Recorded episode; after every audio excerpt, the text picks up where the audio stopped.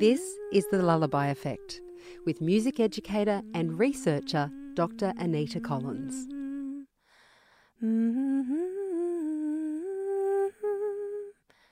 Hello, I'm Anita Collins. This podcast is about how important it is to sing to your child and how you are actually helping them to grow every time you sing to them.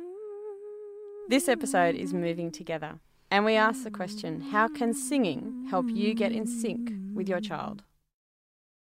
Synchronicity is a word that's used in research about that feeling what we all have when we're in sync with someone. And we know it, we've all experienced it. It might be when we're first falling in love with somebody and we feel like we've known them for ages.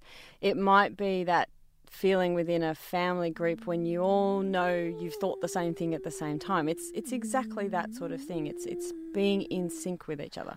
Hmm.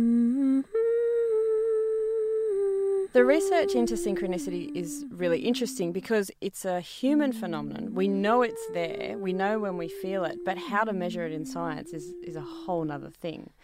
So, what they've found is, first of all, a way to measure synchronicity. So, what they do is put a child and a mother, young child, into a sound booth and they measure messages from their body, so heat from their body, heart rate, electrical impulses.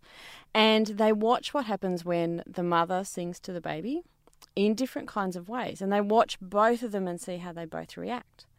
Now, what you can see, and it's a magical thing for a researcher in real time, is that you can see that as soon as the mother starts to sing, the baby and herself are in sync in terms of their body. When you watch these experiments in action, what you actually see on the screen is it looks like an etch a sketch to start with. It's lots of lines going everywhere, they make absolutely no sense. And then as soon as you hear the mother start to sing to the baby, they seem to synchronize, they seem to move exactly together, and they remain together the entire time that the mother is singing to the child. The child doesn't get distracted, doesn't move around, their body stops moving, their heart rate slows all of those things we've experienced as parents are actually something that we can now see on a screen.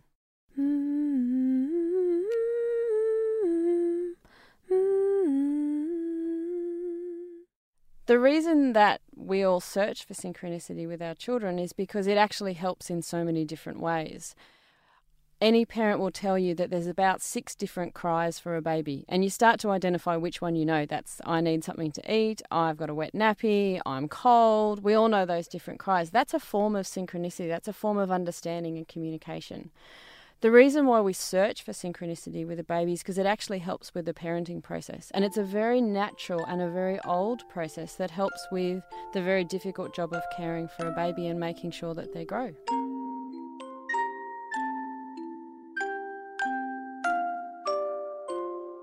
This is the Lullaby Effect with music educator and researcher Dr. Anita Collins. And if you're a fan of lullabies, you'll love Settle Petal on Kinderling Kids Radio. If you tune in every night around 5 pm, you'll hear lullabies and stories to help your kids settle into a long night of sleep. Listening to music with your child is interesting because it's not there are many different kinds of ways to do it. You can have music on in the background and you can both be in the same space and you're both listening, but it's called passive listening. It's it's a noise that's in the background. And we have to remember babies are spending a lot of their energy trying to separate all the different sounds that are around them and understanding what they mean. There's a difference between doing that, which is very passive, to listening to music and being quite active. So, one of the very natural um, things that we do with children to start with is actually help them to learn how to clap their hands together, and even more to clap their hands together to a beat.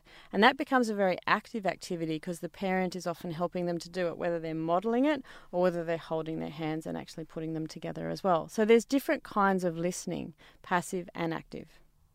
Music can be and should be used in lots of different ways in a child's life. And also, it sounds strange, but there should also be times of silence. They should actually have no auditory stimulus at times so that they can rest, so that their ears can have a rest from all of the information that they're taking in all the time. So let's get back to our key question How can singing help you get in sync with your child? The first way it can help is that your child will get to know you. And will get to know that you are a person they listen out for. Your voice is the most important thing to them, and it calms them down very quickly. Knowing who you are leads your child to have a physical synchronicity with you. It means they start to move in sync with you in terms of all their bodily functions. And that helps you as a parent to deal with the everyday tasks that need to be done. Looking after a baby is very time consuming, and the quicker you can get information about what they need, the easier it is to deal with what they need, but also you get a sense of joy out of it. You get to understand that the two of you are working together. And that can all be started just by singing to them. You've been listening to The Lullaby Effect, brought to you by Kinderling Kids Radio. For more on lullabies, subscribe to The Lullaby Effect wherever you get your podcasts.